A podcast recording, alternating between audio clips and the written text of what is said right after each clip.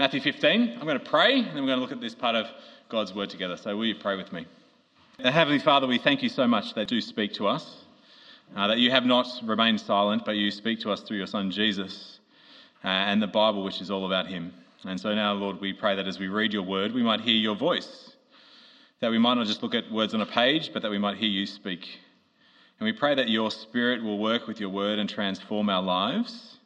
Lord, we pray that you'll uh, help us to put away any distractions um, of other things we might be worried about, or um, if we're feeling tired or anxious about uni or work. Uh, Lord, please set those things aside and help us to focus on what you have to say to us tonight. And we pray all of this in Jesus' name. Amen. Now, this week I was reading a story, a story about a lady called Joanne who lived in the UK. Uh, Joanne, she was in the prime of her life. She was 39. Yeah, some of you get that. but sadly for Joanne, she was suffering some pretty bad headaches and she was kind of feeling, had these episodes of feeling really spaced out. And so her doctor uh, helpfully sent her to the hospital to get an MRI. So she went and got the MRI at the hospital, and the doctor who saw her after the MRI, uh, he looked at her results, and then he said to Joanne, You've just got some uh, mild inflammation of the brain. Here's a prescription.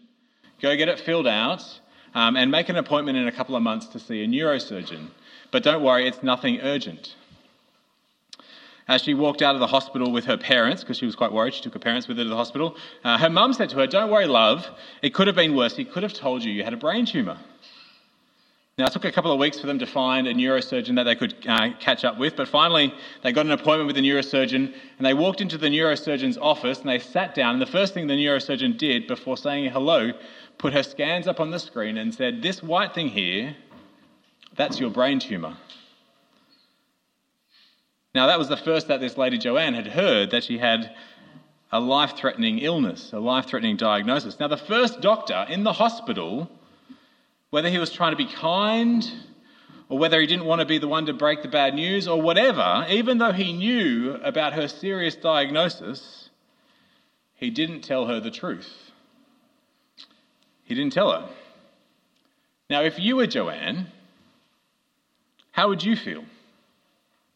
If you're in that situation, you'd want to know the truth, right? Even though it may be hard to accept. You wouldn't be very happy about someone keeping the truth from you. Maybe keeping the truth from you for a week or two so that you're you know, a bit happier for a week or two. But you really want to know what's going on, don't you? If you're Joanne, you're actually in great danger. And, and by not knowing the truth about your condition, you're not getting the life saving treatment that you need. Today in Matthew chapter 5, there's two different diagnoses of the human condition. And along with those are two different solutions. And it all boils down to a simple question. And this is the question Are you essentially a good person who can work things out on your own, or are you essentially a flawed person who needs help from the outside? Are you a good person who can sort it out all on your own, or are you a flawed person who desperately needs help from the outside? Now, in this passage, there's this conflict you would have seen, and this conflict erupts between Jesus and the Jewish leaders, and it's about this very issue. Uh, have a look at the passage with me. Uh, uh, the, the conflict begins, and it seems very apt at the moment. It's a conflict over whether people have washed their hands or not. Um, have a look at verse 1 with me. Uh, verse 1 Then some of the Pharisees and teachers of the law that came to Jesus from Jerusalem and asked, Why why do your disciples break the traditions of the elders? They don't wash their hands before they eat. Uh, now, as we begin, uh, there's some important things to notice here. Uh, firstly, these Pharisees and the teachers of the law, uh, it says they came from Jerusalem. They're not your local crew from the synagogue down the road. Jerusalem at this point is 150 kilometres away from where this incident is taking place. They've, they've travelled four days to come and ask Jesus this question. And if you've been reading Matthew's gospel up until this point, it's quite an ominous sign. Uh, back in Matthew chapter 12, uh, Jesus kind of went toe to toe with the Pharisees about the Sabbath. Uh, and uh, that confrontation with the Pharisees kind of upped the stakes for Jesus quite considerably. And, and chapter 12, verse 14, uh, we see that there's this kind of tipping point where it says, chapter 12, verse 14, the Pharisees went out and plotted how to kill Jesus. And so now, as these Pharisees come from Jerusalem to Jesus, They're the heavies from the kind of head office. They've come and they've come with the teachers of the law and they're coming to turn the heat up on Jesus. They're coming with very sinister motives. Now, it might seem strange that they come and ask Jesus this seemingly innocuous question about hand washing. Uh, are, the, are, the, Pharisees some sort of crack squad of hygiene cops? Um, no. They've come to Jesus to pick a fight. But why choose this issue of hand washing? Why is this what they want to talk to Jesus about? Well, at the heart of it is the issue that we began with. These two different diagnoses of the human condition are we ultimately good? Are we fundamentally flawed? See, the Pharisees, they think there's not too much wrong with them. They think that what's wrong is on the outside, uh, and, and that, that, that the life of a righteous person is to keep the evil and the dirt and the grime outside of you because you're essentially good. And their solution to keep the grime and the dirt and the badness out was to create rules. Rules that kept the problem at a distance. And so, without getting kind of too bogged down in the details, these Pharisees and the teachers of the law, they followed a whole bunch of extra rules and regulations and traditions. Ultimately, I think for, for, they thought they were doing the right thing. They wanted to keep the Old Testament law. They were so zealous for keeping the Old Testament law because they thought if they could keep the law, then they could keep themselves clean before God. And so what they did was they would, they would see the law and then they'd put a big ring fence around the law so they didn't accidentally break the law. And so they'd come up with a rule and a tradition and they'd come up with um, another regulation that they had to keep so that they kept their distance from the law so they didn't accidentally break it. Here's an example of, of the sort of thing that they, they might have done. Um, it's not, it's, not, the, it's not real, but imagine it was unlawful to swim in the harbour. Uh, it's a silly rule because why would you swim there? It's so cold anyway. But stick with me. Uh, just, just imagine it was unlawful to swim in the harbour. So the Pharisees, that, what they would do is that we really don't want to break the law. So what we'll do is we'll, we'll put a boundary around the law and we'll make another rule so that no one accidentally breaks the law. And so we'll make a rule. Let's just say you're just not allowed to go to the beach. Or you're not allowed to touch the sand, or any sand, anywhere, just so you don't accidentally go for a swim in the harbour, just to be safe. And you see what they're doing? They're putting a, boundary or a tradition around the law to make sure that no one breaks it. And that's the situation that's going on with Jesus. There's no Jewish law in the Old Testament about uh, regular people needing to wash their hands a particular way to do a ceremonial washing before they ate. Now, washing your hands before you eat is good. I recommend it. We've got plenty of hand sanitizer tonight before we eat our pizza for dinner and make our sundaes for dessert. And I'm sure that some of us are wishing that uh, others in our country were a little bit better at washing their hands at this point in time. But there's no law in God's word about it. But the Pharisees, they had developed this ritual, they had developed this tradition over time, and they had elevated it now to the status of a law. You must wash this way before you eat. And so here we have these guys coming all the way from Jerusalem, and they're saying to Jesus, We've got this rule, we've got this tradition. Why are your disciples breaking it? Why don't they respect our rules? Don't your disciples want to stay clean before God? But what's really going on is they have a different diagnosis of the human condition. They believe at their core they're essentially good. And these rules and these traditions, they are there to stop them from being corrupted on the outside. But Jesus says, I'm sorry, you've got it all wrong. And I'll prove it, he says. Have a look there in verse 3. Uh, Matthew chapter 15, verse 3. Jesus replied, And why do you break the command of God for the sake of your tradition? God said, Honour your father and mother, and anyone who curses their father or mother is to be put to death.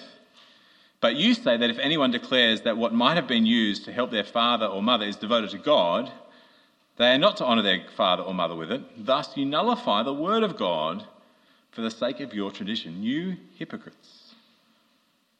Now, do you see what Jesus is saying there? He's saying what they actually do with their rules and their traditions is they actually destroy God's word, they destroy God's law rather than honouring it. Why do you break the command of God for the sake of your tradition, says Jesus? You nullify the word of God for the sake of your tradition. You see, the Pharisees, they had their rules and their regulations and their extra boundaries, and they held them over and above God's law. The things that were implemented to keep the bad things out, well, now they're being used to justify almost anything. They're actually being used to justify breaking God's law. And the example here that Jesus uses is that of honouring parents. Uh, it's clear in God's law that you're to honour and respect your parents. It might be news to some of you, um, but it, it's true. I, I, need to tell my children this from time to time. Um, you're not to curse them or harm them.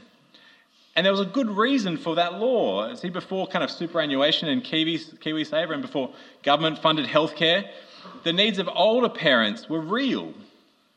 And they needed their adult children uh, to provide for them, they were dependent upon them.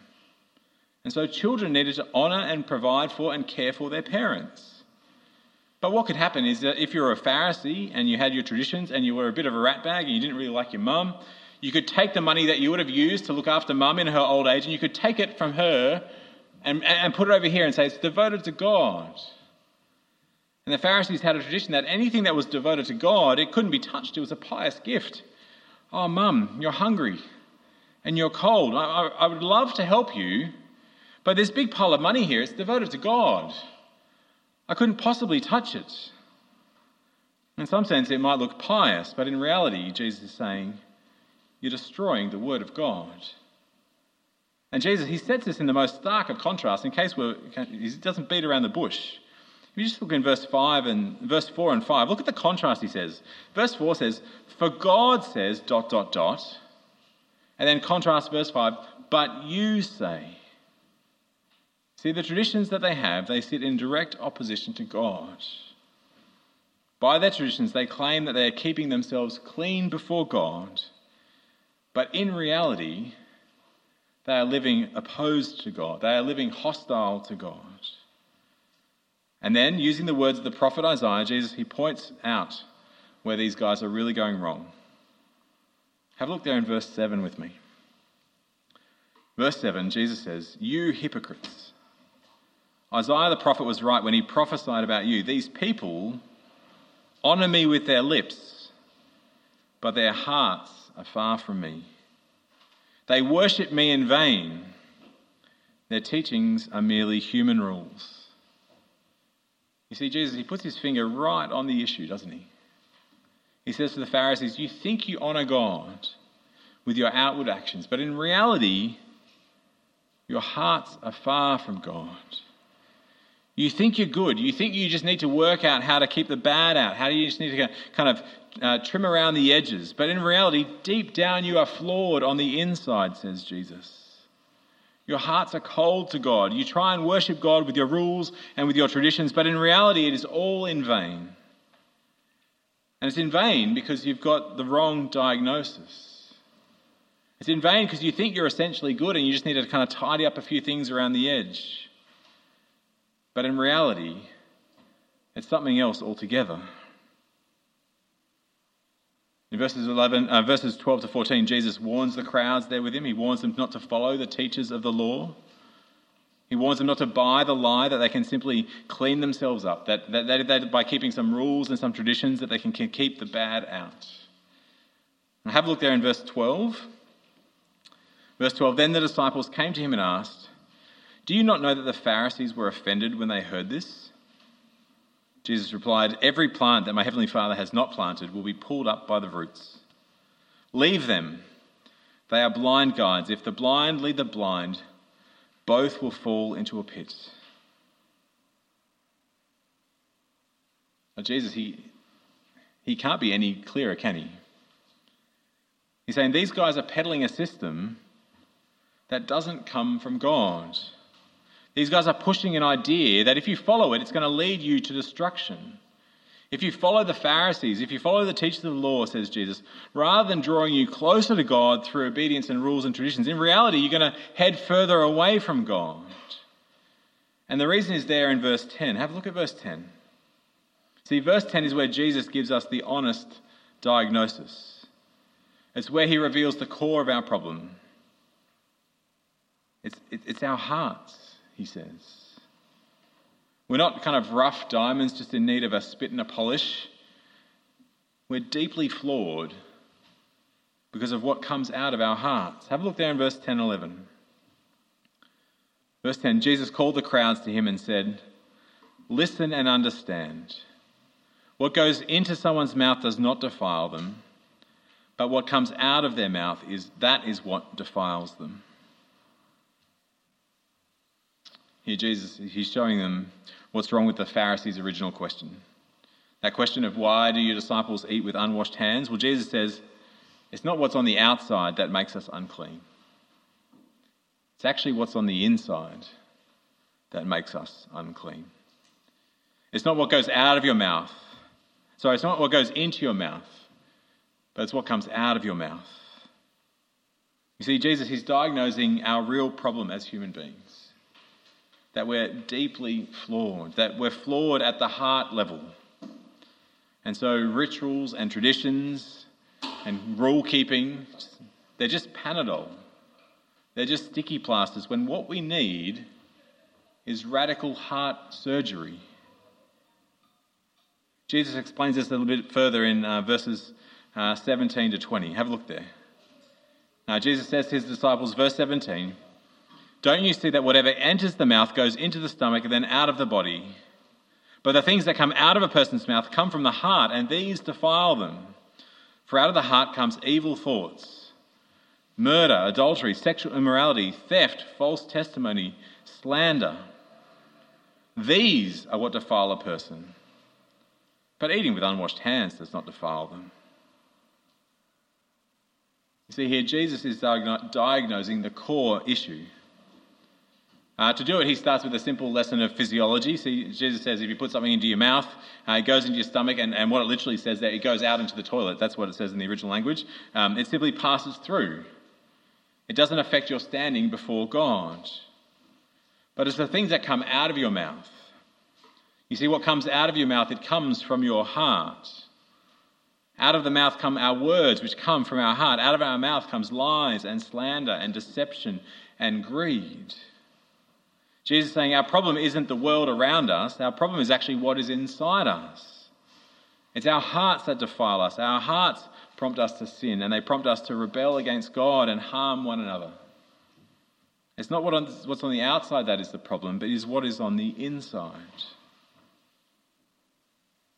Now, I know that um, some of you have come to a, a, new church for the first time, and, you know, kind of, where's the uplifting, hooray, we're all amazing sermon? Like, woo, go Jesus. Um, this is hard to hear, right?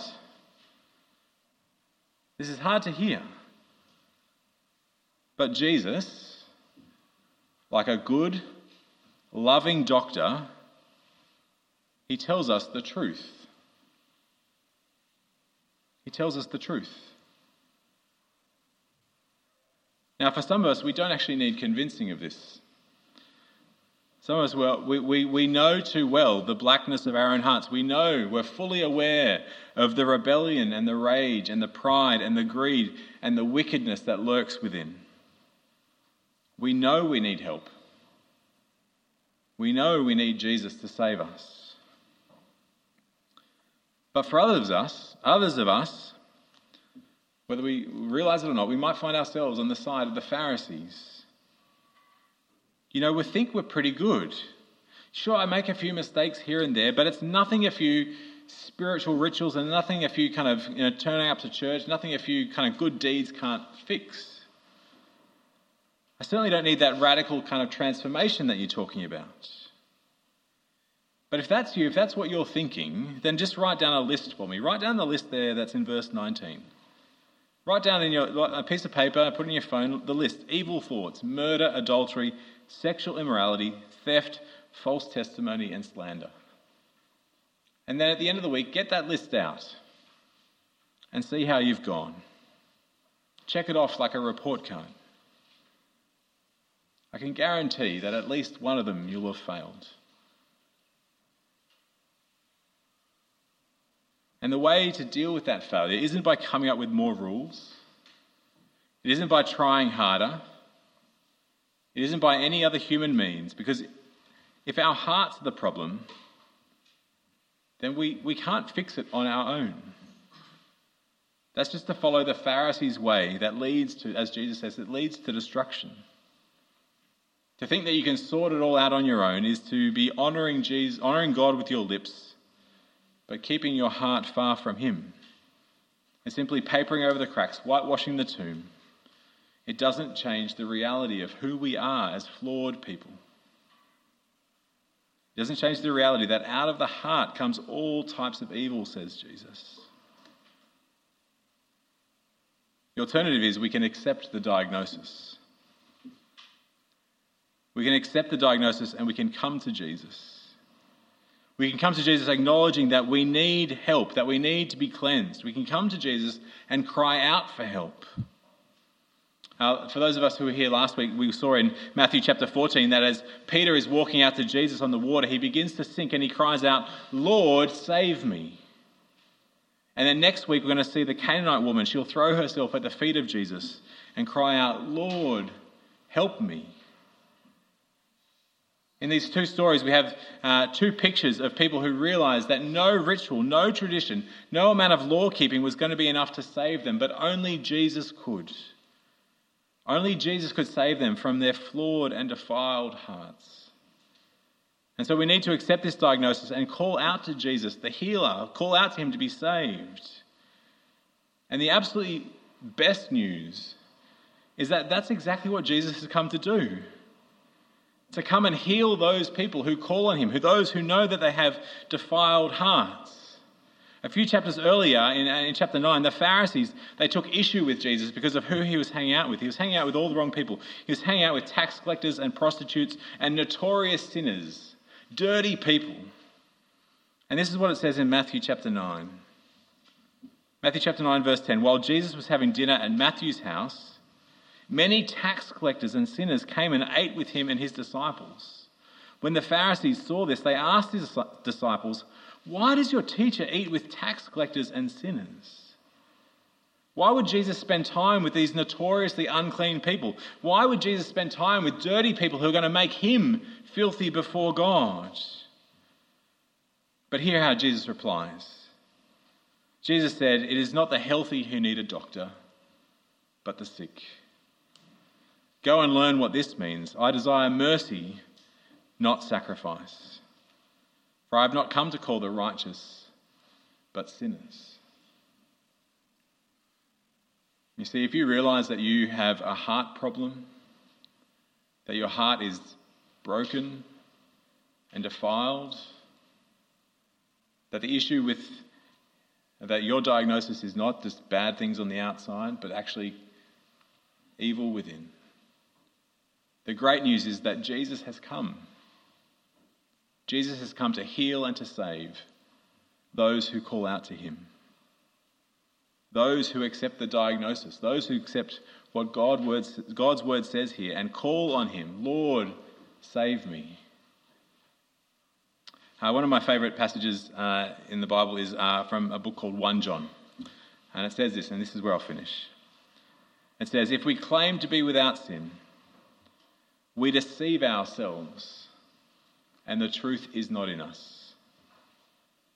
But if we confess our sins, He is faithful and just, and will forgive us our sins and purify us from all unrighteousness. Come to Jesus, call out for Him to save, and He'll purify you from all unrighteousness. Will you pray with me?